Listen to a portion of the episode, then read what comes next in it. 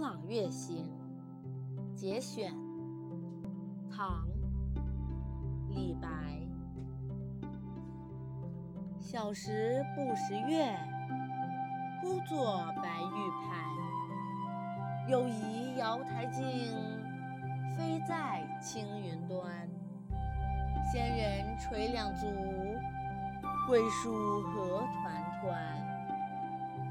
白兔捣药成，问言与谁餐？